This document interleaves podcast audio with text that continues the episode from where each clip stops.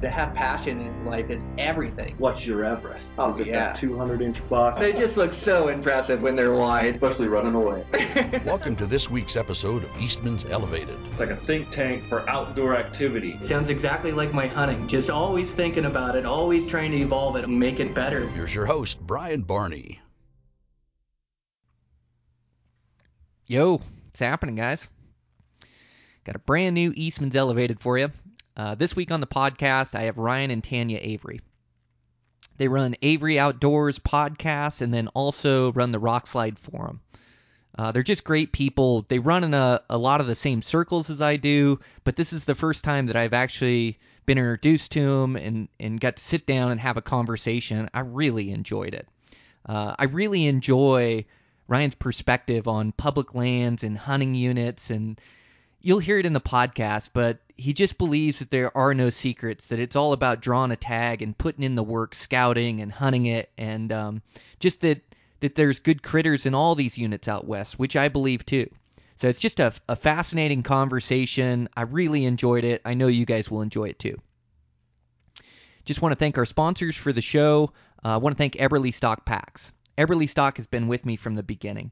Uh, they're just a great company that, that build great packs. Uh, they have a great warranty department. They stand behind every pack they make. Uh, their packs are durable, pack the weight well, and they've got different packs for every different need. Uh, so I, I love being able to have different packs for different uses. So I like to use their kite day pack, and I'll use that um, anytime I'm day hunting, just single day hunting. I can get everything in it I need. I can also take a load of meat out. Uh, it'll it'll pack the weight really well, but it's a, a lightweight. Um, sits tight to your back, compressed to your back. You can hunt with it on. Just a great pack. So I love that for day hunting. Could probably even get an overnighter in it if I pack right. And then I've been using the little big top for smaller trips, three to five days. Uh, the little big top, uh, it's great pack, packs the weight really well. Uh, lighter weight because it's smaller.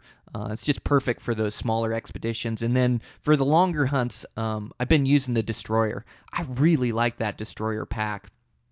Um, I was able to cut some weight, you know, extra length of straps and uh, cut some things down, get it right at the weight I want, packs the weight really well. I can fit absolutely everything in it. If I kill a deer back there, I can take quarters out. Uh, so just really happy with their packs and, and the company at Eberlestock. So if you guys are in the market for a new pack, um, they've they've got a, a bunch of good models to choose from. Make sure to check them out. And thanks to Eberlestock. I also want to thank High Mountain Seasonings. High Mountain Seasonings, uh, they keep me alive during deer and elk season.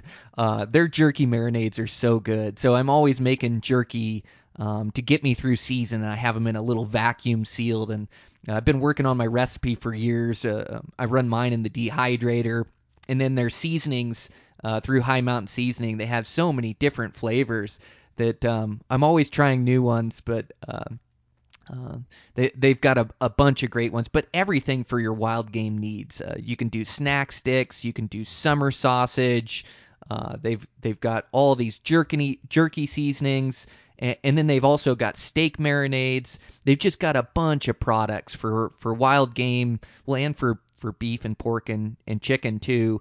Uh, just great seasonings. Uh, make sure to check them out. High Mountain Seasoning, and uh, get some jerky marinades for this season. Um, there is nothing better in my pack than having a, a, fresh thing of jerky in there made by myself. So um, I just absolutely love it. Great company. Make sure to check them out. High Mountain Seasonings. And with that, um, just getting life back to normal here. Summer months. Found out I drew a Nevada tag this morning, so pretty psyched about that. Um, really wanted an early season high country mule deer hunt, and I got it. You know, it's a, a tougher unit. Um, one I've hunted before, but um, psyched to have a tag, and there's bucks in that unit. Uh, it's going to be a August 10th hunt. I just couldn't be more excited. I also found out that my buddy Dan drew a really good elk tag in Nevada, so I'm pumped for him. He did not draw his Montana tag this year that we like to hunt, and um, like I say, it's just karma. Uh, Dan helped me out with that giant bear, one of my best, you know, a week ago or so, and um, So this is just the world's way of repaying him. So I'm absolutely psyched for him. I'm gonna go try to help him on that hunt and film. Of course, we're putting all this together this morning. My my mind's racing a, a million miles an hour. Um, but yeah, we're gonna go hunt that deer tag and then um, probably jump over to his elk. It's an early season elk tag. August 16th to the 31st. Like you could kill a bull in velvet, which is just crazy. You don't get that opportunity too often. Um, really tough tag to, tr- to draw. They don't give many of them out, so just couldn't be more happy for my good buddy. So yeah, I'm gonna try to film it for him, I think, and uh, film it for Eastman's. Of course, I got to talk to to eat. I got to work out the logistics, uh, but but my my brain's just running overtime. I've already been on the maps, just putting in my study time, and uh, I'm stoked. I'm gonna be hunting high country mule deer this year. So um, man, just uh really fun to get that tag and start planning on it. But uh, make sure to check out everything we got going on over here at Eastman's. Uh, the backcountry issue is coming up in EBJ, which is the Eastman's Bow Hunting Journal. Uh, also have the Eastman's Hunting Journal. And uh, we've got a code for the podcast where you can get an outdoor edge knife. Um, in the, the the podcast, let's see, it's Elevate 220. You text that to 22828 and uh, that'll get you a, a, a, subscription to EBJ and the EHJ for a year and get you that free outdoor edge knife. Um, also, make sure to check out uh, Eastman's hunting journals on the Outdoor Channel. A couple of my hunts are replaying on there. Really proud of my elk hunt last year. I think that one turned out really good. And uh, set your DVR to that. Make sure to check out our, our internet show, uh, Beyond the Grid. Um, we also, I know the guys have been working really hard on on Tag Hub. Um, it's part of the program that helps me draw these tags and do my research in these other states. Uh, it just compiles all the Eastman's MRS data in one place, uh, searchable interface. Uh, so make sure to check out that Tag Hub as well. And with that, um, I better get this podcast rolling. Uh, a great one with Ryan and Tanya Avery. Um, Eastman's Elevated. I'm your host, Brian Barney. Here we go.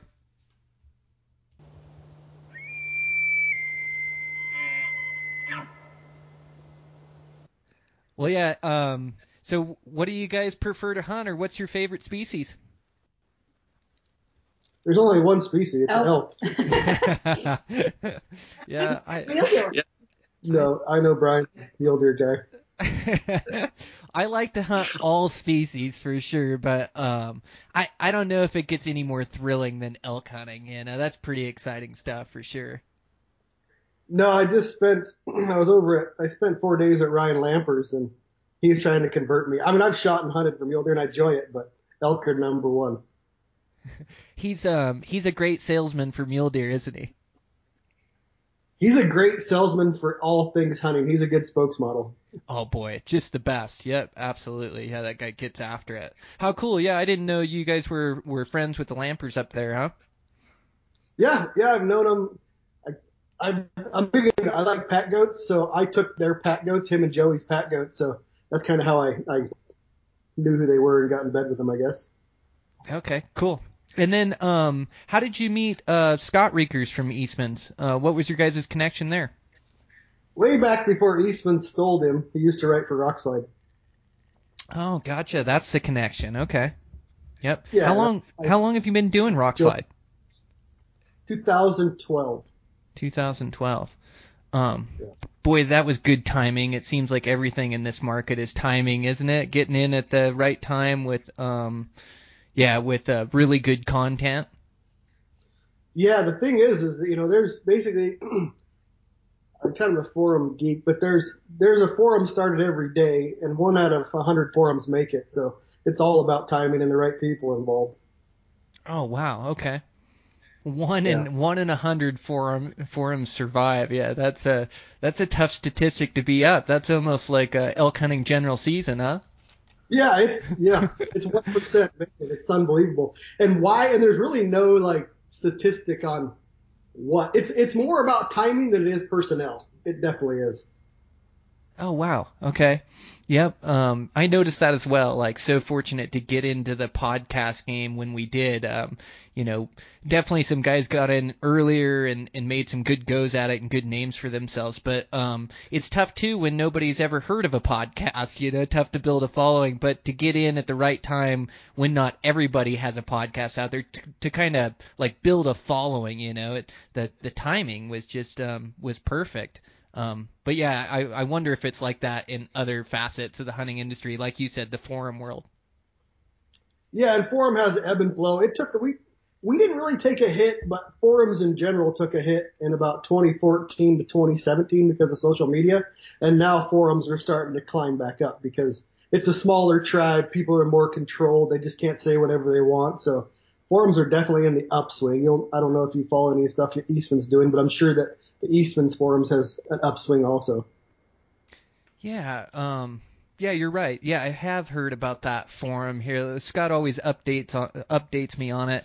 Gosh, I haven't got hooked on the forum, so um, yeah, so it just provides. Well, kind of explain it for me. So it's a forum or a group of guys that all kind of join that forum, and then um, guys ask questions about uh, units, about hunting, and then get responses, and then just a good back and forth between like like-minded individuals. Well, Rokslide is a little different different than Rokslide is totally gear driven. And obviously in the forum you can talk about everyone. So you do get states and units and tactics, but when it was started by me, David Long, and Aaron Snyder in 2012, and it was total focus was all gear because there's nothing like that. So it still continued on. I mean, we do branch off, but we do gear reviews on the front end. It's like a WordPress front end site, and then the forum is more it spurs on the conversation about that gear and about those reviews.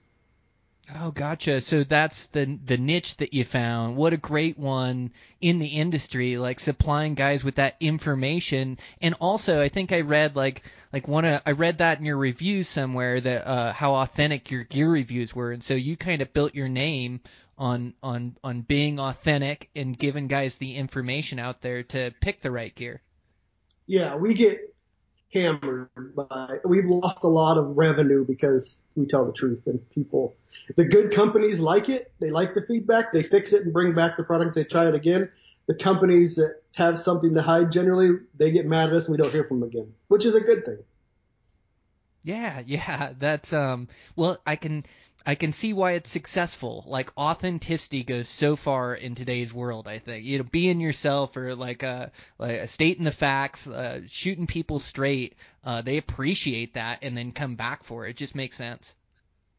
It almost seems like we get crap about um, being loyal to certain brands, and so then we'll get some feedback on that that people are like, "Oh, you're just like," and it's like, well, if they put out good gear. Yeah. Um, what, how can we not be loyal to that product? Especially, I mean, we test everything, so we don't just like get products from some company that, you know, has proven to be good with their gear and then just give it a pass. I mean, we still keep testing their stuff, but um, it, the good brands are consistently good, and so it sometimes people yeah. like call us fanboys to certain. Yeah, cream rises to the top, just like right. everything else.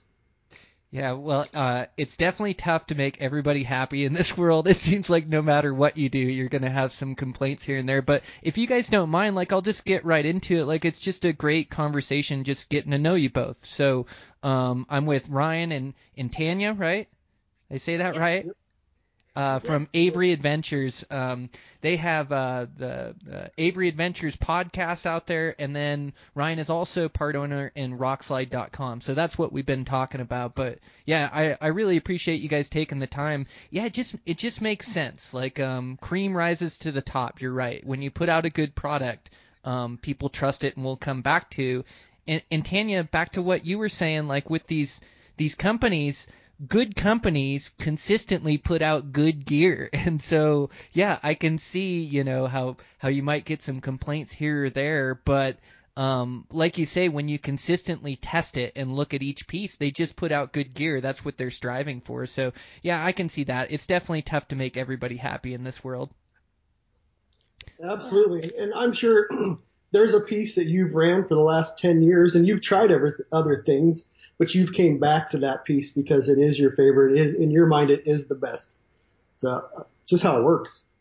Well, yeah, and we're we're all built different too, you know. We're we all have different builds and different fits to different clothing and different fits to to packs and um like you say they do a pretty good job of building all the gear to fit, but um we're all individuals and have preferences to what we like too. So yeah, that that definitely goes into the equation. Well, that's one nice thing about having the forum backed up. Um, you know, we put a review out and then we start a thread on that topic, and so then people can you know, like say if it was a pair of pants, you know, go back and forth on, oh, how does this fit you? This is my build and this fits great or this is my build and I need to size up for this brand. And so there's a lot of feedback in addition to what we uh, put out in the review. So members can really get a really good solid idea about the product before they decide to spend the money on it. Oh, that's so beneficial. Yeah to to get the feedback from other guys that say, you know, boots they're true to size or they run a little skinny, order them a size up or whatever the case is. Yeah, I can see how that'd be hugely beneficial. And so, yeah, uh, you guys have have built such a good forum. You can probably find threads on on most most clothing companies and and most clothing items. I would imagine by now, huh? Oh my gosh. I yeah. I think everything that's pretty much out there has been covered. I would say the hardest thing to review or give your opinion on is optics, obviously, because you bring your own two lenses to the party, and what I see you may not see, and Tanya may not see. She may see something totally different. So optics are definitely probably the most argued about who's the best. Well, it's it's tough too. They're always they're all um, so competitive nowadays. And yeah, you're right. You may see a, something a little bit different through your eyes, more red, but it, it's all about where you're hunting and time of day and and what you're looking for in glass. So there's there's so many personal preferences that go into it too. And there's a lot of good glass out there. They're all competing against each other. So there's a lot of good products, like you say. Yeah, the big three used to be, you know, the the pinnacle, but those other guys are certainly catching up. Every year it gets closer and closer. Yeah, for sure. well, and and price points play a factor into it. Uh, uh, weight, some of the smaller, you know, little spotting scopes and stuff that those play a factor. Like there's different niches in it, or they offer different straight or angled pieces. Like everybody's different and wants something different in their piece of gear. But that's good that they can they can uh, search it and then go into it and find out information on it. And when you hear real guys talking authentically, like uh, you get a pretty good feel for what you're going to get out of that product. I would think. Yeah, yeah, and and the cool thing about a forum is you kind of you don't get that uh, raw raw mentality. People get called out on their BS, and I think that's important also because you that's that keeps some information from getting spread around. So that's another great quality of a forum. Oh, gotcha. Yeah, that that makes sense. Yeah, uh, checks and balances. Those guys uh, keep each other honest on there. Oh, for sure. They they call each other out. They're not shy about it. No. Yeah, no. Uh, the internet isn't shy, is it? Uh, yeah. Um, no, no, but I think what's different about the forum than social media is um, there's a moderator. You know, I mean, we have a ton ton of moderators, like 12 moderators that can really, you know, put people in check if they go too far. Whereas, and they know that, so they don't want to get banned because they're just being a jerk. So they, um, they, they get put in check. Whereas in social media, people can just say whatever they want and then, you know, a comment can get deleted if somebody wants to delete it. But how often does that happen? Or, yeah, you know, you're not getting the whole story then there there's good and bad to it, right? And you got to do your best to try to avoid the bad and uh, take the good out of it. The good uh, the good part of it is we can self promote, uh, uh, promote things that we do, and um, you, you can put out your art for other people to see. But yeah, that's uh, some of the bad that comes along with it. But it sounds like you guys have faced that. Like I think you you you definitely have to to tackle that when you have you know with the internet in today's day and age. But it's it's just wild. There's so much information out there, and I, I mean, I would have loved to seen like what the hunting was like, like back in the '70s. Like you hear about giant mule deer back in the day and some of the hunting that they had, but I truly believe like we're in we're in a, a new phase of hunting, but it's the good old days, like the information age. There's so much information out there to learn about gear, about the tactics, uh, uh, to to gather information about different units in different states and travel around and get it. Like I- I think it's the new age of hunting right now. You know, you just you, we deal with a little bit more hunting pressure. There's more guys that know how to do it. Um, it's tougher to find your route, but there's still the average guy can still have um, good success out in public ground right now. So I, I really think that that's the cool thing about what we're doing and what you guys are doing with your podcast and with your forum. It's all information that guys can gather there. Yeah, one one of the biggest things that's been been talked about lately on we did a podcast about it on the forums is, you know, people are mad because somebody's asking about a unit on any particular doesn't mean forum, social media, wherever. Well, I'm sure you know this, Brian, because you're a research guy. There really is no more real secret spots. It's just, just spending time in the field. The more you spend in the field, the more success you're going to have. So we've got to kind of let this secret spot thing go and start concentrating on being a better hunter, I guess I'm trying to point out on that side of it. Oh, so well stated. Yeah. No, you're spot on. Um, that's exactly what it is. And and even the guys that are being consistently successful, they're not drawing those sought after tags year after year. They're drawing easy to draw tags, you know, zero point or general unit tags, and they're just getting really good at their craft. And yeah, there's trophy units in near or trophy animals in in nearly every unit in every state out west. It's amazing where you turn them up and yeah, I mean that's the majority of hunting that I get to do, and I'm sure you know you guys do a lot of it as well. That's amazing, like the size of critters you can turn up in a general season. You know, zero point, one point. Like you say, there's good spots all over. You just got to put in your own research. Yeah, and I, I think that once people, you know, boots on the ground, you can only do so much through Google Earth, but boots on the ground, and when you're getting back to the golden years, I truly believe for elk, I'm not near as up to speed on mule deer. I think we are, you know, Idaho, Montana, Colorado, we are in the golden year for elk at the moment. So I think you're spot on with that. Man, yeah, it's um it's been good hunting. Boy, we found some some good spots this year. Just you know when you just time it right and you time the rut right or you time the hunting pressure right, but you just get into that good action in hunting and seeing those bulls and chasing around. I really think elk hunting's the most thrilling uh, out there going. I, I bet you guys uh, get your name in a quite a few hats across the west here coming up.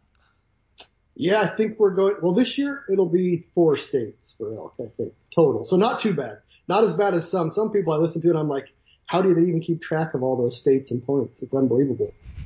Yeah, I um I end up traveling a lot for mule deer, but I have such good elk hunting here in Montana that that I you know, and I get a tag every single year, and so I always hunt my Montana elk. But I've started branching out. There's just good opportunities out west, like you say, and hunting. Um, yeah, Idaho was great last year. I'd love to draw on some of these other states. Um, Wyoming, I'm I'm due for that.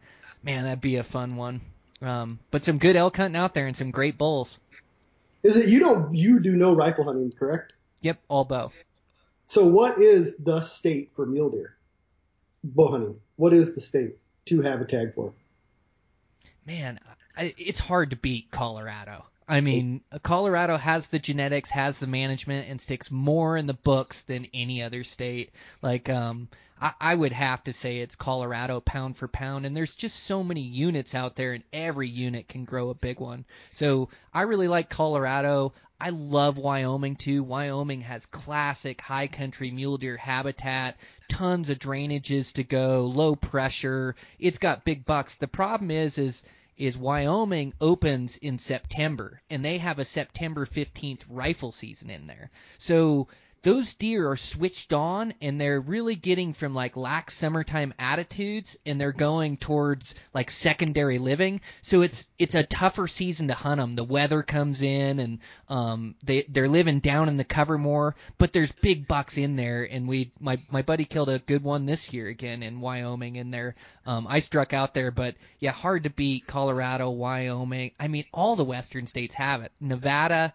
they have a, a August 15th opener, and they have more mule deer. Like the mule deer in a lot of those units is like rabbits. You just see so many bucks and look over so many bucks in that classic habitat, high country habitat. So, I mean, I really love them all. If I had to put my hat on one, it'd be Colorado. But all the states offer great mule deer, you know, opportunities. I hunted late season in Idaho this year. great opportunities there. Hunted 11, 12 days, saw some great bucks. So uh, every place across the West, just like you were saying, it's no specific state. They all just offer awesome opportunities.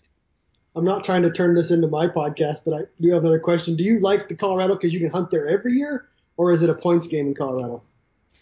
Um, so Colorado, so I, I like it because you can draw tags consistently, and I like it because uh, multiple units offer a chance at a big buck and good populations in that classic high country there.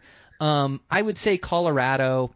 So I've hunted four different units in Colorado. So I saved up my points a lot of years ago and I went to one of the like you say there was all these classic units that used to be good. So, you know, I went to this classically good unit, so I saved, you know, 4 points back in the day or something and went there, hunted that one, I killed a buck but then I kind of scouted around too, and I, I found another unit on the border these deer were crossing, and I saw that unit I could draw with zero points, and so I started hunting that. And um, I, I've hunted some other units, and then um, so I like to hunt this unit that takes me now two points. It used to take me one point. So this year, the year after I drew it, I said I'm going to go to a new zero point unit, and I went in there and we found a couple good bucks. I didn't quite find the the population of them to bring me back to that unit. So now I'm back in the wait for two points for the unit I like. So I, it's hard to answer. Like I jump around a lot in Colorado, and there is the opportunity for a zero point unit or a unit you can hunt every year. I just found one that I really like that now takes two points. Yeah, because in Colorado, like, there's really no general season. You still have to put in for it, correct? Yep, exactly. Yep, no general tags for mule deer. They do have some leftover tags, but you pretty much got to drive to the Colorado Fish and Game office and wait there in line because trying to call in the morning, you just never get any of those leftover tags. Interesting. It's similar on the elk side. Is I've drawn some good elk tags, and so has Tanya. And I've I personally had better luck in general tags that I can hunt in Idaho or Montana every year. You know that you can get back to that you don't have to wait three or four years. It's it's kind of interesting to listen to people. If you listen like Robby Denning, he'll tell you, I would take a unit that I could hunt every year that has a marginal mule deer herd than one that has a great mule deer herd that I could hunt every five years. Yeah, uh, that makes good sense um, unless you can plan out your states to where five years makes sense, you know, and be drawing in other states and going to Nevada and Utah every two, three years. So I would say I play the points game. I don't think I've ever drawn a tag that I've had five points into besides a Montana goat tag, but never a mule deer tag. Um, so I'd say I play the points game a little bit, but I'm smaller scale. I'm playing, my units usually take me about one to three points to draw, I'd say those dang bow hunters. I tell you, they get all the good tags. oh, I know it. Oh, we're so lucky. We get the the best tags, the best units during the best season. They're just really tough to kill. You know, you just fail a lot. Like I see a lot of incredible bucks and incredible bulls that I just I just they just get the better of me. They outsmart me. They get bumped. You know, so I chase a lot of good ones around. Um, they're just tough to kill with a bow, but we do get some stellar seasons for sure. So you like both the the the bow and the rifle seasons? Um, I only stick bow hunt when I hunt with a bow, and I like the long range hunting side of it. So it's kind of like back and forth. I haven't stick bow hunted in a while because my shoulder's jacked up and I need surgery. But uh, I, I loved. I've shot a lot of lot of bulls with my bow, with a stick bow, and I've shot a lot of bulls with a rifle. I really don't have a preference. In the last four years, hanging around Robby Robby Denning, I did kind of catch the mule deer bug, so I've been looking at that a lot harder, and I've shot a few decent bucks. Good for you. That uh, that that rifle game is so fun. Like I cut my teeth hunting with a rifle and learned so much um, you know, without that, I wouldn't be the hunter that I am. But I live in a general season spot in Montana where it's tough. They give, you know, 20,000 non-residents and all the residents can hunt there and good elk populations. But rifle hunting is like a different challenge. It's like trying to find the animals. You spend so, you you spend so much time like like looking for them and dissecting country and keeping the faith that you're going to find them and, and then once you find it's not that they're easy then you have to execute a good stalk put yourself in a good shooting position. There's so much that goes into it but I sure enjoyed my days and learned so much. That late season elk hunting is just cemented in my mind as like something that's uh, so fun. I compare it to hunting the rut for elk. It's the same thing. You need to experience it in your lifetime. Like it's a uh, it's it's so much fun to chase them around like that. So man, I can see the challenge of trying to kill those bulls, and you have a tough time trying to draw tags. Yeah. Do you like in your general season? Do you hunt with a bow even into like November for those tags?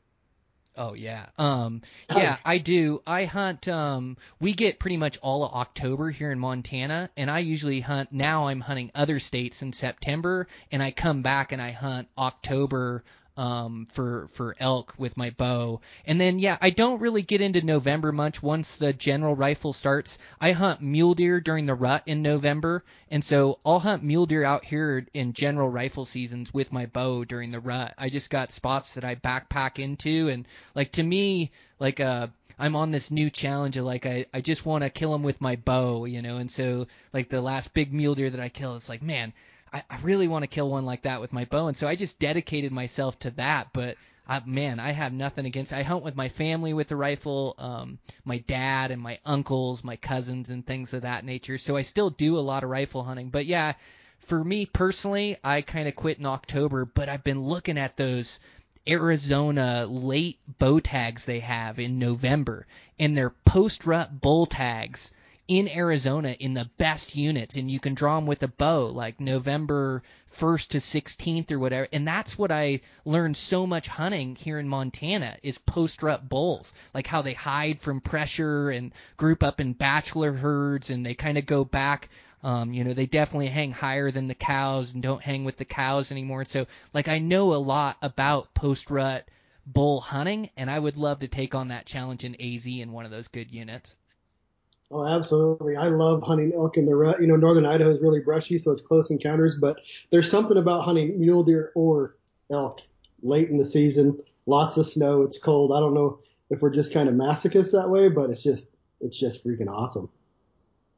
Isn't it just have to start a fire everywhere you go just to survive? You know, that cold late season presents like a different set of challenges, you know? Um, so do you guys, do you guys, um, draw a lot of hunts together then? Uh, we we never actually put in together because we'd probably start a fight on who's going to shoot.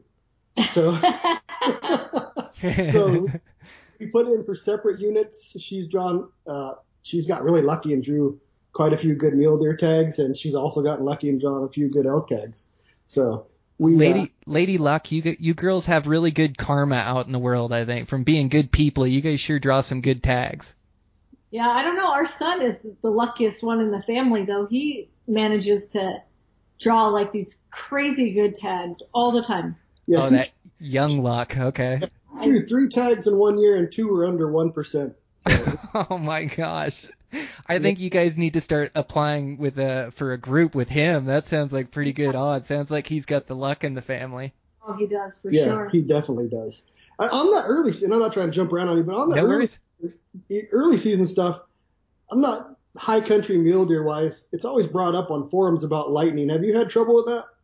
Yeah. Um, I think like it's tough to compare it to like military air, but I swear I have PTSD with lightning. I I've been doing it since the early days, and in my early 20s, like I used to go for it, and there was no literature, there was no way to learn. Like I learned by taking chances, and so there was a lot of nights that I I'd sleep on a ridge line at 10,000 feet, you know, and look for mule deer the other day, the over the other side right away in the morning. And so living up on those peaks, when those storms roll in, man, they are right on top of you. It is like it, they're shooting at you. And when you sleep in an unsafe spot and you have lightning striking inside a hundred yards and you're just racing down the hill and ride out thunderstorms at night in your in your rain jacket away from your tent, like I've definitely got smarter and um, play played it way better in the mountains. But yeah, I mean, I I watch those storms. I read the weather. I've got I've got major anxiety about lightning, and I constantly go for it everywhere. But that lightning, yeah, man, it spooks me. I've been in some gnarly stuff with that. It's kind of a loaded question, my friend. Do you know Matt Cashel? He said he met you in a lightning storm. Yes, I do know Matt. Yeah, that was a bad lightning storm too. Yes. Yeah, he was telling me. I was telling him I was coming on with it. He's like, you got to ask him about how much he loves lightning. oh man, yeah, that stuff is gnarly. Uh, it's just spooky because I don't have any control over it, and I can ride out a storm in a safe place and um, you know ride it out, and I'm fine. But boy, getting caught on those peaks in the couple storms that I that were really bad up there, man, oh man, I mean they just uh, you think that's the end, you know? It's like you're just so for so uh, thankful when you come out of it uh, alive. So yeah, uh, grizzly bears, rattlesnakes, uh, I'll take all of that stuff over lightning. But you know, it's just it's like one of those things, you know. Anything that scares you, you have to you have to conquer your fear, and you just think through it. You keep yourself safe, ride out some storms, and I always feel better after I ride out the first couple storms of the year. You kind of get it under my belt, and it's like, oh, that wasn't so bad. It passed, you know, it's fine. But yeah, that lightning is gnarly for high country mule deer. Tanya would be riding it out in the truck back in town. Right. Right. that that's safe. We had a lightning storm roll in on us when we were bear, spring bear hunting, and I was not having it. No, No. it was a bad situation for all of us, mostly because she was yelling at me. Yeah. And he's yelling back. Don't think that I'm the mean one. Don't let him like. I was like, I am leaving. You can stay here. I am leaving. And he's like, oh, come on. I can't believe it. Like he is not the easiest person to hunt with. We sometimes get, get a little angry at each other and our hunting partners that will go with us sometimes, uh, they've seen firsthand some marital, uh, disputes that can Yeah. make you wonder a little bit. Sometimes they have to be the mediator. Yeah.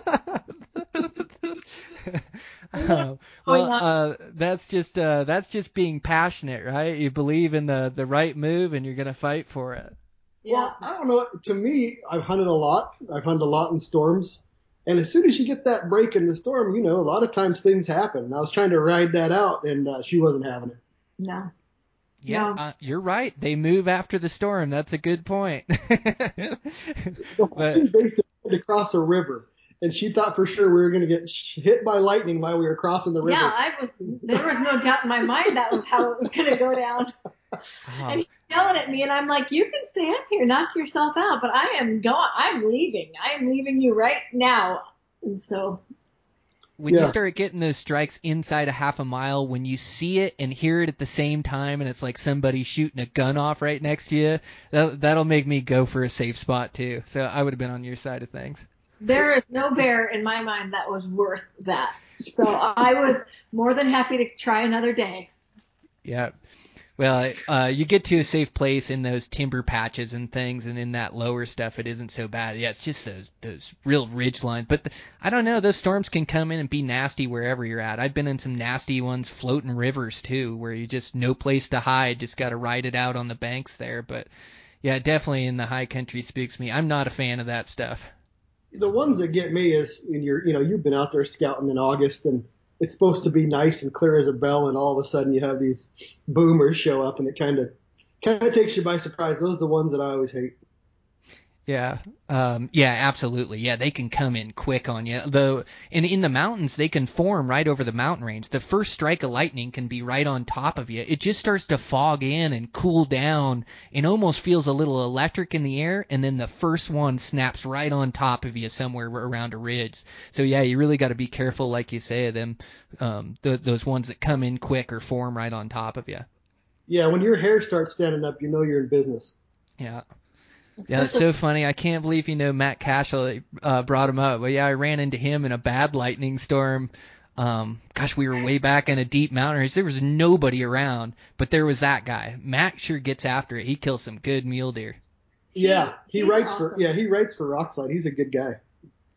Yeah, he sure seemed like it. We kept in touch there for a while, and then yeah, I ran into another one of his buddies like on western Montana in western Montana. Said um, he's a sheriff now. Is that right? Yep. He's a detective. Yep. Oh, I got to reach out to him. I think I still have his email. Um, but yeah, uh, what a great guy. Yeah, ran into him in one of the nastier lightning storms in that range for sure. He was in there. We were hunting the same buck too. He said, his, he said, we're up there. It started thundering. I got the hell out of there. He's, I didn't see Brian come down. He's like, he's, I thought, man, he's way tougher than me. And then he goes, like an hour later, you showed up. yeah, that was enough for me too. Yeah, I had had enough of sleeping on that ridge, but um, yeah, there's there's plenty of dangers. You just you just gotta um, you just got to play it safe. I I definitely get safer as you get older. You make better decisions. You just have better common sense. Um, you still go for it and go hard. You're, um, I'm just not stupid about it. At least for me on my side of things. No, you said you had a few girls coming up. Are they gonna hunt? Yes, they do hunt. Yep. Um, so we're already we're 16 and 12. So I started early. So um, yeah, I've already got hunting buddies, and uh, yeah, we go out and um, they they shoot bow a lot and and shot uh, competition for a while, but it's just not quite their deal yet. You got to kind of introduce kids, or at least I believe, like have a little payoff and a little success. So we've been getting them some rifle tags, and then um, yeah, we kind of ramp it up every year, and so now we're doing adventure hunts where we leave and we drive for about five hours and do a weekend. And so with my youngest, we uh, still uh, truck camping, but eventually backpack hunting for the weekend or whatever. And they've they've killed some really good deer. Those girls are such good learners. There's like no ego involved, and they just listen to your you know listen to what you tell them. I me at at their age, I would have emptied my gun and, and reloaded it, emptied again. Where they just stay cool and calm, and they're one shot kills. It's just amazing. They learn so well. Yeah, my I have a 19 and 17 year old, and they are just so quick to learn. They don't have any bad habits. They they might I would say they listen. They don't always listen, but when it comes to hunting, they listen, and they have been. I've been super impressed, and I cannot stress it enough. Like you already said, early success is the best answer. Yeah, yeah. Well, and um, like it sounds like you're a lot like me, where uh, we made all the mistake. I had to learn everything the hard way. I had to mess it up and and learn from it a few times before it it it sank in, and and we built bad habits because we didn't know any better. The information wasn't out there, or we didn't look hard enough, or have you know search out the right mentors to teach us to get to that next level or whatever. And I had great mentors. Don't get me wrong. I just I just made a lot of mistakes, but it's so nice to bring kids up and give them the right information and teach them the right skill set and then watch them have success with it you know as far as you know, we pack practice uh, you know our dry fire drills and shooting positions acquiring targets like all that little stuff you don't really think about when you're a seasoned hunter but but looking through new hunters eyes you're, you're trying to give them all those right skills to be successful it's been fun Oh, it's it's so much fun, and it's hard. You always hear that. Well, I'd rather have you know my wife or my kid have more success than me, but in the moment, dude, it is it is epic to have them be successful. You see the emotion that you have when they're successful, and uh, I think it's pretty awesome to to be the person out there showing them that. Yeah, absolutely. And um they they're so quick to learn or so fascinated by it as well. So um yeah, no, it's it's a really cool thing. So we've got them out on adventure hunts, and so we'll get them in some applications this year and see if we can get some deer, some antelope tags, something like that. Maybe even apply for an elk. Have you been backpack hunting yet? No, not quite, but um, I I have to really tone myself down with it when I'm with them to really cater the experience to them. So we've definitely done backpack trips, but I can I can kind of go too hard for their own good, or like I don't want to burn them out just because I know you know my personality, whether it's fishing or hunting or whatever it is. So I really try hard to cater it to them. So we haven't done a backpack trip yet.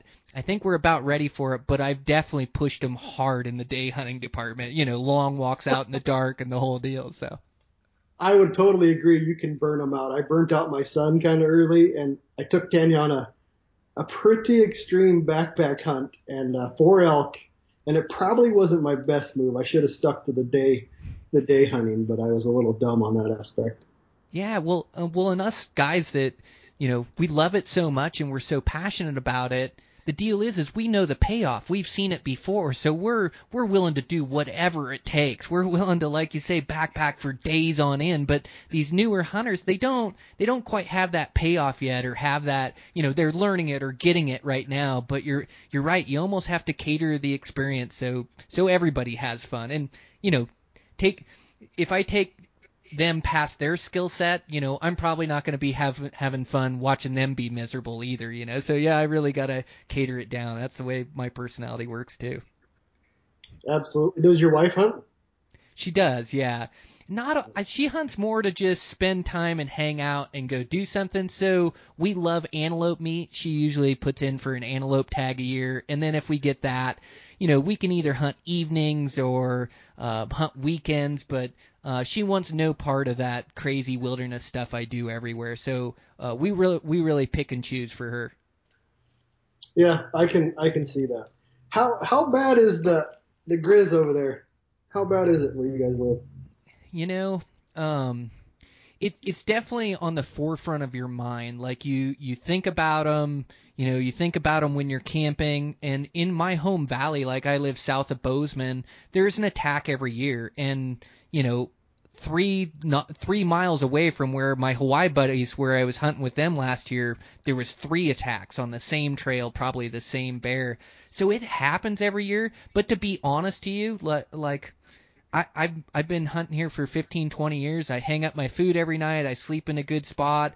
I, I just don't, you know, I keep my head on a swivel. I look for sign. I just don't have run-ins with them. I, I, I usually see spring bear time. I'll see a few grizz, you know, and have to look out for where they're at and give them a wide berth and stay out of their way.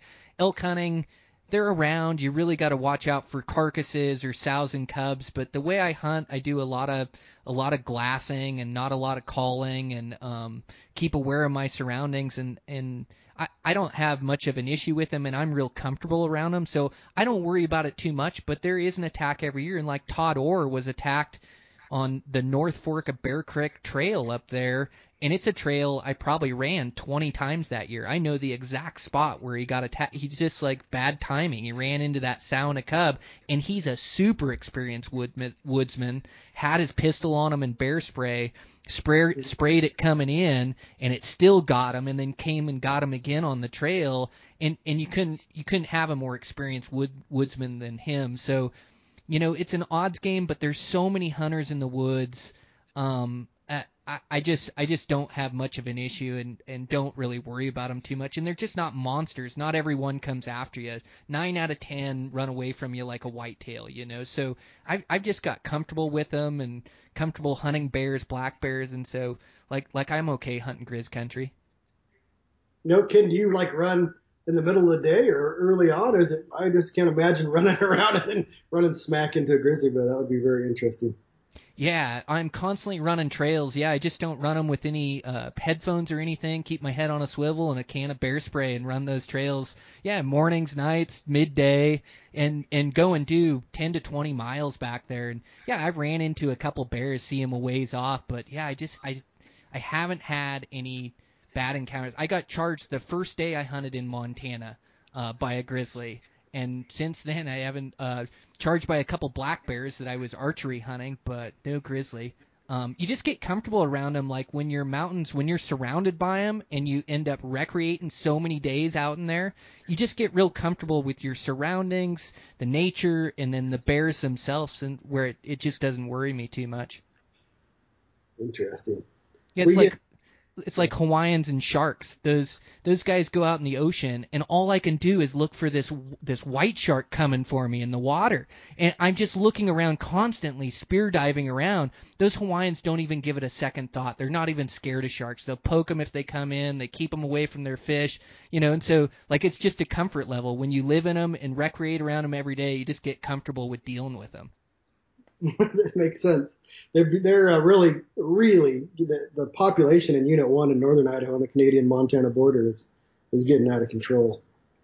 Man, it is getting out of control in a lot of places where guys are just getting attacked um, you know, year after year. In Wyoming, Montana, like where you're talking about northern Idaho, they're definitely going to have to make some changes because, um, like even talking to Cole Kramer, lives up on Kodiak Island, guides for those big brown bears up there. He says your guys' bears in Montana are a different breed. Like, uh, not that he's scared of our bears, he deals with those giant brown bears, but he knows that that our bears in Montana have a different attitude that they're ornery, you know, and so yeah, we're definitely going to have to change the the rules on them because um, there's just getting to be more and more conflict. So yeah, too many of those things. Yeah, they have absolutely no fear of us. We were bluff charged by a sow and two cubs, me and my buddy Kelly, a few years ago, and they didn't care if we were yelling at them. They didn't care if we shot in the air. They didn't care about anything. Oh man, that gets spooky when it gets there, doesn't it? And that thick cover that you're talking about in northern Idaho, that's where you run into them in close encounters, and that's where I hate to run into bears. I always try to avoid the 100 yard mark, because 100 yards inside that, it's fight or flight. And grizzly bears are ornery. A lot of times they come on the fight, especially if they have a carcass around, sow and cubs. So yeah, that thick stuff that you're hunting up there, those close encounters, no thank you. Yeah, the thick stuff makes me the ner- the most nervous. But luckily, this wasn't a big burn. I've had more trouble with with cow and calf moose, you know, close quarters combat running me up a tree than I have with grizzlies. Luckily, Have you? You've been ran up a tree by uh, uh, some moose, huh? twice, and it was in the same stinking drainage. You know, you're coming out, you know, about 20 minutes after dark, and you're, you know, you just have that little headlamp, and all of a sudden you see eyes. And luckily enough for me, uh, the cow was on the other side of the calf, so she had to go around the calf to come to me. But yeah, twice I've been chased up a tree. Gosh, I've heard that by guys in Montana that are more scared of moose than um, bears. I've definitely had a couple close encounters, and I had a buddy that hiked out of camp once early without me, and I was going to stay in there. And he came back to camp white as a ghost. He about got killed by that cow. I think he had to shoot in the air, and he fell on his bow and busted his quiver, and man, he was a wreck. He thought that cow was going to get him. He thought he was going to have to shoot her. But yeah, I can see. I've definitely had a couple get ornery like that. Um, I haven't been ran up a tree yet, but that's pretty gnarly. Yeah, and I always thought they would bluff charge you kind of like a bear. The two that I, I don't know even know if it was the same cow, but she gave no bluff. She was all, all in. And she was she was coming fast.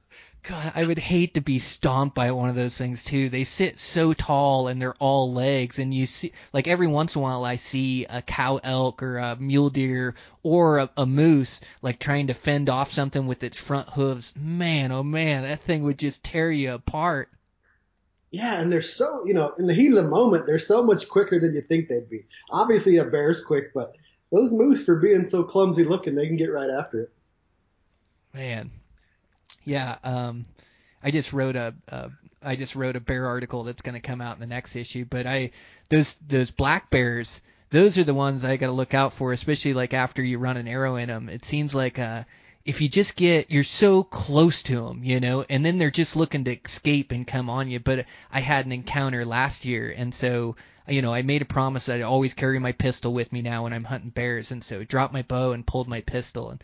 I'd love to tell you that I made this great one shot kill, but I shot nine times at that thing coming down the hill and it already had an arrow through the lungs, you know. I was not that proficient or cool under pressure like I should have been with a charging bear, so I'm definitely working on my pistol game a lot more this year. Us too. I I would. I don't think I could hit the broadside of a barn. I think it'd be more deadly if I threw it at you than if I actually tried to shoot you with it. I have a really bad habit that Tanya yells at because we we bait a lot of bears in North Idaho, and she shot a couple of them, and I ran right after them, and man, it drives her insane. I'm like, just let it die first. Like, why are you chasing it? Yeah. Well, she ends up trying to shoot at them right before dark, and you know you don't want them to. You know, black bear runs a couple hundred yards. You know, they kind of heal up quick, and it's hard to get on them. Especially in North Idaho, it's always dewy and rainy, and you just you want to find them now. So in my head, I got to go now, and she's usually screaming at me. But she, luckily, they've uh, all been dead. well, it's not like I just wanted to shoot them at that time. That's just the time they came in.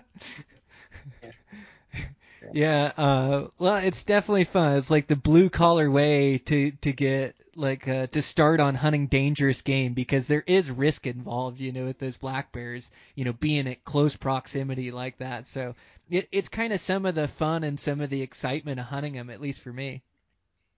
Oh, absolutely. Black bears are one of my spot and stock black bears is one of I like baiting them, but spot and stock, you know, you know, I think there's a little bit of cabin fever involved with that, but you finally get out in the woods to go after them, it's a riot.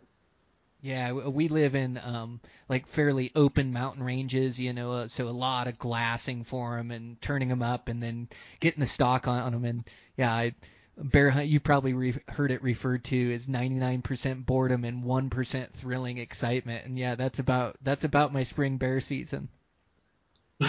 that's I think that's a lot of hunting. And you know, I've shot a lot of bears and I've been with a lot of people and I'm still the worst judge of bear size on the planet. They're so tough without antlers, aren't they? And it, I I get excited. Everyone I see, I think, is a big bear at first. I always call out big bear, and then I've got to look at it for a minute and really assess it, and then go, oh no, I think it's under five foot. Actually, it's not a big bear, you know, or whatever the case is. Well, they're so thick. I mean, they they just Yeah. they are big. They look fluffy, so Yeah. they just look bigger than they are. Yeah, man, those things are tricky. I've definitely. I, I get caught when I'm with buddies uh, trying to tell them like a medium size. I'm really tough at the medium size. I can tell a big one and I can tell a small one, but it's like that mid range, you know, where I'm trying to tell them what it is and then might go up to it might be a half a foot smaller than I think it is. You know, they can sure fool a guy. Oh yeah, about every other one we walked up to that I've been with, I've been like, well, I lied to you. it's, it's a five footer.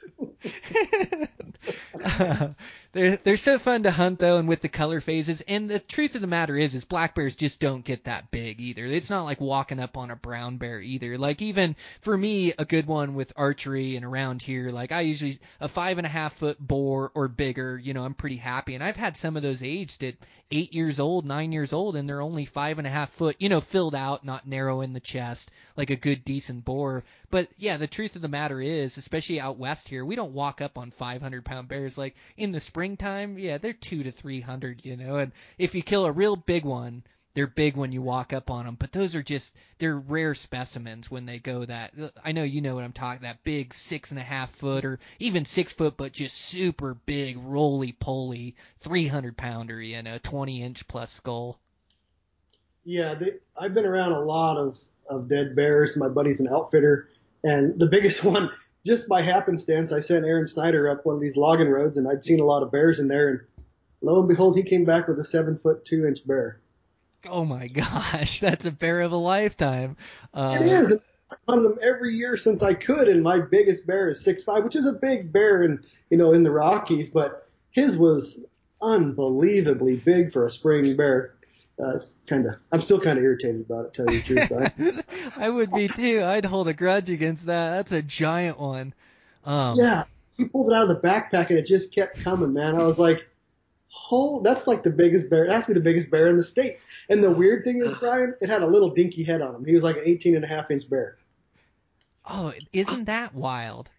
Yeah. the, the head doesn't always match the body. Seven foot two and an 18 inch skull. That's wild.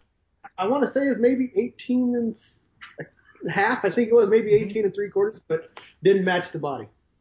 Huh, wild. I've always wanted to go and do like that Prince of Wales or do that Alaskan coast and do like try to spot and stalk them on the shores down there just 'cause they have such big bears. Like they're, you know, you got the chance at a six and a half, seven footer, you know, consistently, uh, especially those ones eating fish and things. I think that would be a really fun hunt to do. Have you, have you done anything like that? No, but it's definitely on the bucket list because you can legitimately shoot a 20 inch plus, you know, Boone and Crockett bear there. Man, I've got a, a couple big 19s. One that's 19 and 13 16ths or something, and then uh, another one 19 and 5 8. A couple two, three 19s, but I'm yet to break that 20 inch mark. I am with you. I have two in the 19s. And the funny part is, is Tanya's bear, Tanya shot a bear two years ago that was five, it was like five feet, eight inches, and it had a 19 and a half inch skull. So it's just, the, the length means nothing to the size of its beam. You're you're exactly right. Yeah, that's why you know, like I say, a five and a half foot or 18 and a half inch skull with my bow. I'm usually pretty stoked with that bear. That's a bear I'll go after. But yeah, there's just there's no rhyme or reason to it, like you're saying, between the size and the head skull. It's it's all different. You know, it's definitely it's it's got to have to do with the age and then the genetics as well. But it's weird how they build bears different body shapes where you can get l- longer and stretched out ones and shorter and fatter ones and and they can all be big bears. Oh, absolutely. That, that goes back to why when you spot them, it is so hard to give them a size. It's so difficult. Oh, it's the toughest. What's you know the ears are my best tell, but you know you're you're not always close enough to get a good look at the ears. But just the body size, right? I mean, you try to size them up, but a really big bear, you just know it, right? Just the way he walks and the way he waddles and the belly hangs and the body filled out. You you know a really big one. It's just those those in between ones can be tough. But yeah, I'm not the best judge either. I totally agree. My bucket list bear now is I've passed up a lot is a six foot plus reddish colored, you know, that reddish color they get. That's my bucket list now, and that's what I'm gonna. I'm not gonna shoot another bear, knock on wood, until I see that bear. Oh, I love that cinnamon uh, color phase that you're talking about. My buddy Dan killed a really good cinnamon. Uh, I think it's last year, year before, he arrowed a good five and a half foot, 18 inch skull cinnamon. But yeah, I'm yet to check off a cinnamon. I killed a really blonde one last year. That blonde that's like a like the color of an elk, you know, that bleach blonde. I killed one of those. I've got a really big blonde, and then a couple chocolates, a couple blacks in theirs. But yeah, I'm yet to have that cinnamon color too. That's that's a rare one.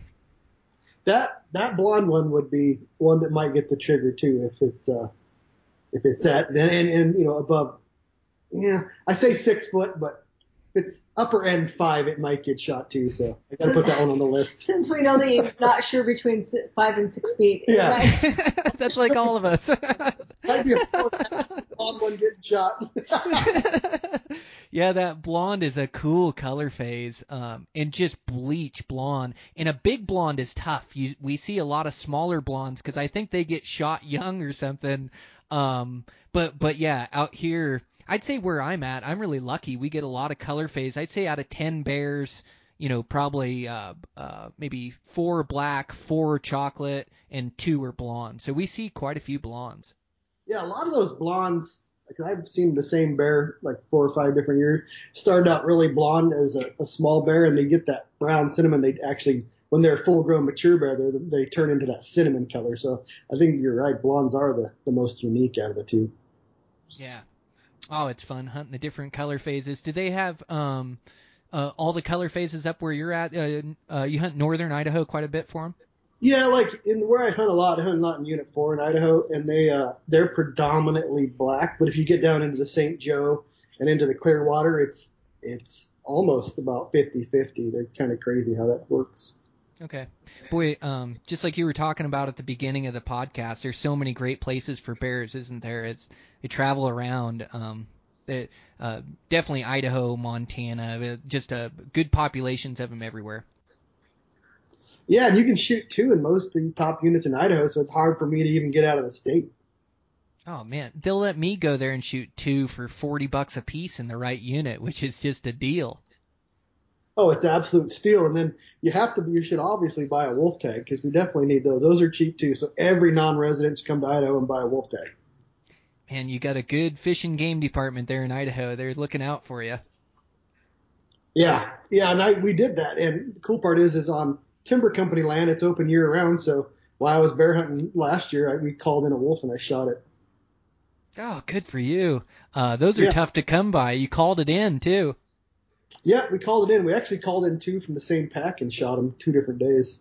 Good for you. Do you call them in with like a rabbit distress call or a howl or what did you use?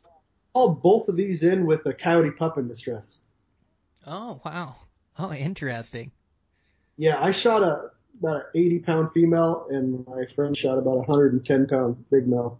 Oh man, he got a big male. Was it uh, the the black or the gray variation? No, it they both looked almost identical to a coyote color.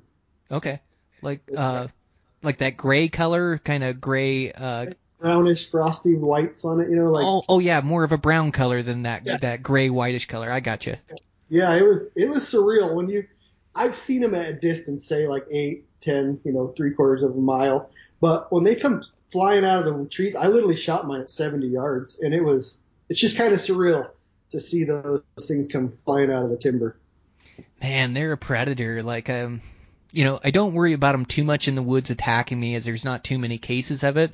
But you think twice when you're up there by, like I'm up there by myself, and uh, this is back when I was rifle hunting, and the pack came in around me, and then I'm seeing wolves just at 100 yards, kind of darting all the way around me. It was back when they were protected.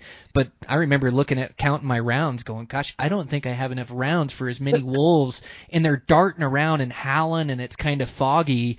And about that time, I could tell you I was extremely worried about getting attacked by wolves. You know, where normally I'm not. It definitely gives you one more thing to think about. I definitely agree with you there. Yeah, my um running the trails, we were talking about that. I used to run, I used to, me and my dad bought 20 acres and then split it into two 10 acre parcels. And then I've since sold that place. But so we lived there and we could glass up on the hillside and see elk and, you know, see game and stuff. And so I'd always run this loop up there my dad came screaming up the road up there as I'm running this loop and he came up and he goes, "Did you did you see that wolf?" And I said, "That wolf?" I said, "No, I didn't I didn't see any wolf." And he said, "You ran right by it. It laid down in the grass and watched you run by and you didn't see it." And then he ran up to the fence line and got me up there, you know, and told me there was a wolf looking out. And I ran back that way. I never did see it or anything, but yeah, that wolf let me run right by it and ducked in the grass. He could have had me if he would have wanted me at that point. Yeah, that's spooky. That I mean, that is apex predator. They're they don't go away easy. No. And um well and what do they call that when uh like the th- like uh predators will just kill for fun or they get in the chicken coop or what do they call that? I know what you mean. It's that chase. It's a run chase thing. I don't. I know what you. I know what you're trying to say, but I don't know what you. I don't know the word. Yeah. So, but those those wolves just can't help themselves, you know. I've seen them like when they first introduced them, the elk didn't know what to do, and they just kill everyone in the herd, just rip out their throats, and there'd just be dead elk laying everywhere on the hillside. They just keep killing them. So I'm lucky that that single wolf didn't have a pack or didn't want me too bad that day because he knelt right by. it. Dad said I ran, you know, 20 yards by him, or maybe it was 30 yards or something, but I ran right by him. He probably wondered what in the hell you were running from. Yeah. yeah, it definitely could be. Yeah, but um I don't worry about those those things too much, but they do get eerie when you hear them howl like that when you're when you are back in somewhere. But I need to do my part and hunt them a little bit more. Um, it, it's been so good now that these states let us hunt them and control their numbers a little bit. We've definitely seen a bounce back in our elk numbers. Yeah, they they have decimated, and I'm not. I I don't like the wolf. I'm not the person that says they should be eradicated. They just, to me, the state of Idaho needs to make them a non-big game species so you can hunt them year round. You can hunt them at night. You can hunt them with thermals. Just make it fair because at the moment they just did their count. I think their count, you know, we were supposed to have a hundred wolves, ten breeding pair. I believe the count just came back at like fifteen hundred, so they're a little bit over objective for the state of Idaho. Oh Jesus, they've just moved the goal line on us the whole time. You know, it was first being just introduced into the park, and then it was into the states, and then it's we want to have this many, and now those numbers are even getting pushed back. And yeah, um, we have to control them, and those wolves are so smart. Like you say, we got to use you know every modern technology we have and seasons so we can control them because you're right as as we've been you know we've had a, a, a we've fared okay in my home valley but some other valleys have just been decimated like you said like your guys' elk city that population went from 10,000 to nothing or 20,000 to nothing excuse me and the greater northern yellowstone herd or the northern what, what those three words put together in in some sequence but that um, you know, around Gardiner and that migrate and herd it through there, they used to give us late season tags and cow tags, and that went from 20,000 to 2,000, you know, so yeah, they, they definitely need to be controlled and need to continue to pass laws so we can control their numbers. And, you know, now there's, there's, um, you know, there's there's signs of them in Colorado. As they were talking about reintroducing them, they're not even going to have to. Those wolves are gonna gonna be in Colorado before we know it. Yeah, they go wherever the mills are, and there's a lot of mills in Colorado. yeah, um, yeah, and it's too bad they've got such good populations there too. Uh, they're going to see some of their numbers get decimated the same way us northern states have. Yeah, you know, and it's I don't want to get into this the what people call bro science, but I've hunted the same five drainages since I was basically eight. The only thing that's really changed with the elk herd going down immensely is the apex predator that is the wolf. That, that is what has caused it. It's not global warming. It's not habitat because they're still wintering in the same drainages they did before, which have no, pretty much no human impact in the winter. And there's far less elk and there's only one reason. You can call whatever you want, but it's the wolf. Yeah. Yeah. That that's no bro science to me. I, I'm with you. No, I've I've seen the numbers here in my home valley do the same thing, and you know the statistics. If you just look at the moose numbers and uh, how they've been decimated, as they get them in that deep snow, and those wolves can run on top and take them out. So yeah, I mean, um, definitely, you know, statistics, bro science, like uh, all of it. It's uh, that apex predator, that wolf. They're really good at at killing elk. Yeah, that I'll drop it at this, but the funniest thing I ever heard was a podcast, and I think it was on Steve Rinella. It was they had a biologist on there, and she said they went the the elk just went nocturnal. yeah, so that gets rid of their their their scat and their tracks going knocked, and they can fly now apparently. That's amazing how that works, isn't it? Yeah, I've definitely seen some uh, reverse science how they're really excited about how the trees are coming back in Yellowstone because there are no no more elk in there to rub them off. You know, the, the willows are coming back. yeah, that's what it is. Yeah. Uh, yeah. No, uh, you know, definitely have some up an uphill battle on some things, but at least our states are watching out for us for the most part. You know, I I hope passing rules to to keep you know where we can continue to hunt and and show our kids good hunting and continue to have opportunity. Yeah, I mean, so far I have to give it to the state of Idaho. I don't follow the other states as much as they're trying. They are trying to give us the most opportunities. We went from having five tags a year, and now I think it's up to 30. You can trap 15 and shoot 15. So they're doing what they can to make it better.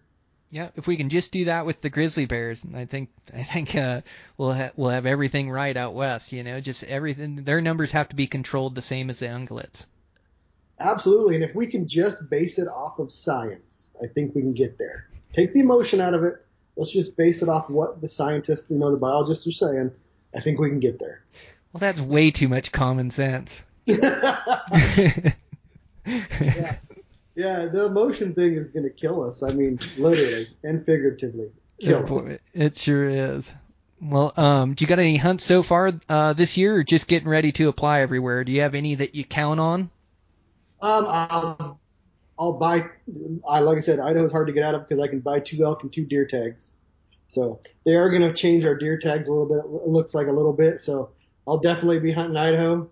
Me and Tanya will both have two tags, two elk tags, two deer tags, and we're both going to hunt uh, your state this year, and I'm going to put in for Wyoming. I did put in for Wyoming elk.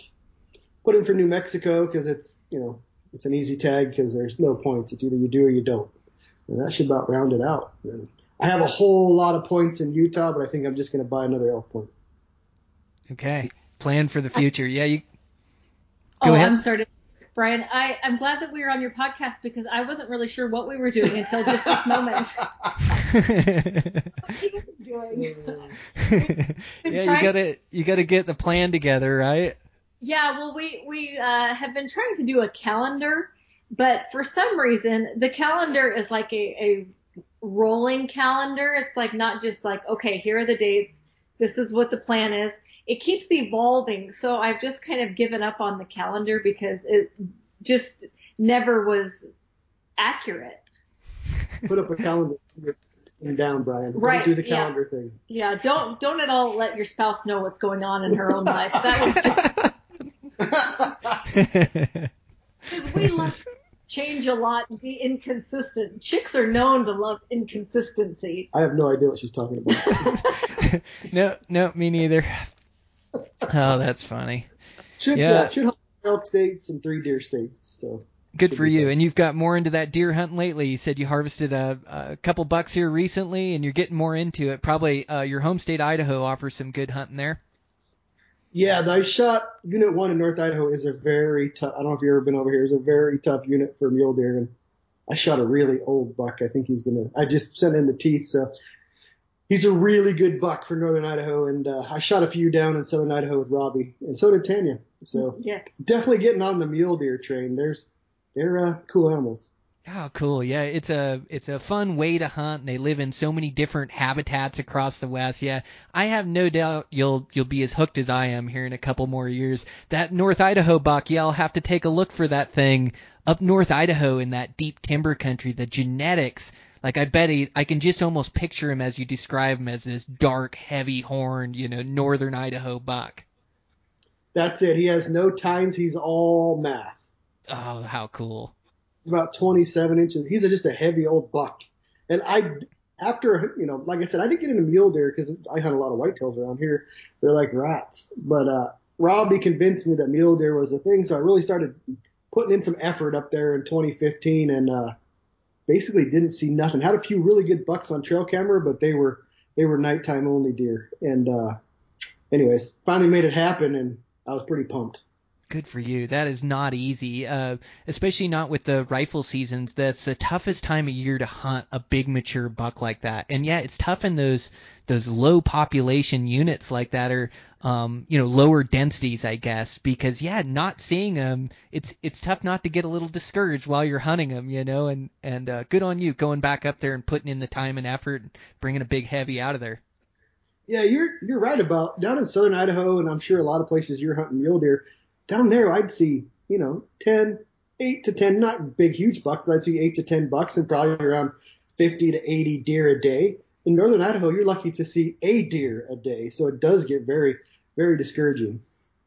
Yeah, that's tough. I I like hunting the high density areas, but sometimes those giants grow in low density areas where there's you know not many guys after them. So it is a mix and match. I I like to be into them and I like the action, but I've got to mix and match some of those tougher to hunt spots too. Yeah, I totally agree because it it gets onto your psyche when you're you you've hunted a place for a week and you've seen two deer. So. I question my sanity at that point. Absolutely. yeah, it's tough. Well, um, thanks a bunch, uh, Ryan, uh, Tanya. It's it's been really great to meet you and kind of meet you through the podcast or on the podcast. I'm gonna keep in touch with you. I want to have you back on after your season. We'll talk about some more hunting. Sounds great. Brian, we really appreciate you having us on. Absolutely. Yep.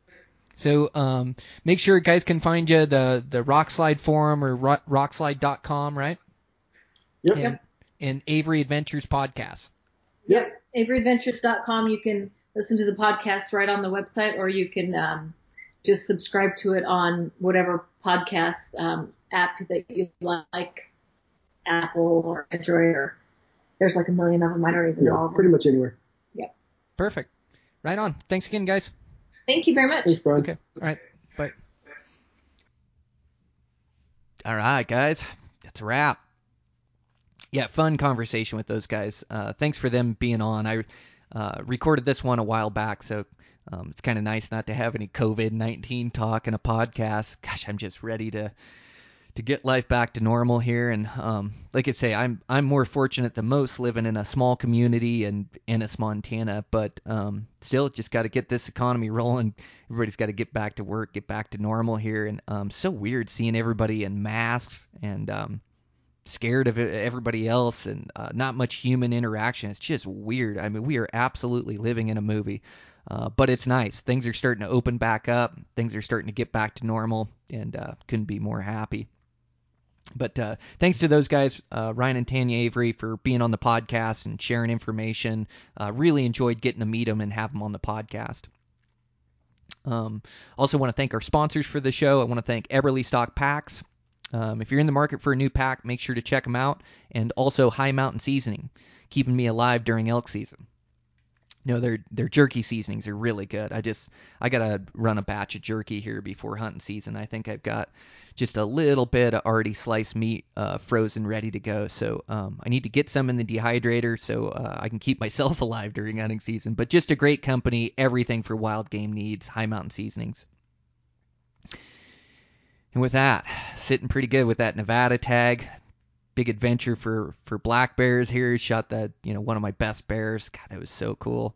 Just still reeling from that. I know I put out that solo podcast. Um, I was I was just a little bit fired up. If you, uh, you probably hear.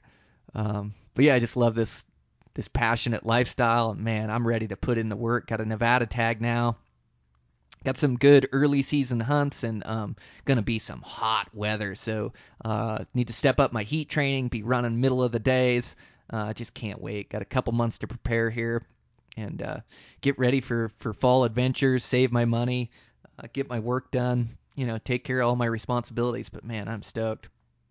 Also um, make sure to check out uh, i got that other podcast going uh, and thanks to you guys that that listen into it. Um, it's been really fun. It's the Fly Fishing Podcast. Recorded a really good one last night with my buddy uh, uh, Brian, and and um, just a great podcast. We went a little long. I just uh, I could have I could have recorded all night. Um, but yeah, it's a great podcast. I got a great one coming up this week. Uh, Drew Baker, he lives in western Montana, and we talk about catching bull trout and talk about aggressive eats on streamers and Um, he travels a lot and fly fishes, so we talk about Pyramid Lake and just a, a bunch of great content in there. I really like that guy. I've had him on the hunting side. I need to have him back on. And uh, we did a fly fishing podcast. So it's Eastman's Flycast. It's my other project. And um, yeah, I'm. I'm. Uh, thanks so much for all the support support with this podcast. Gosh, I saw a few more reviews come in. Um, it really helps me on the iTunes pushing the podcast, and I just really appreciate the the kind words and positive reviews.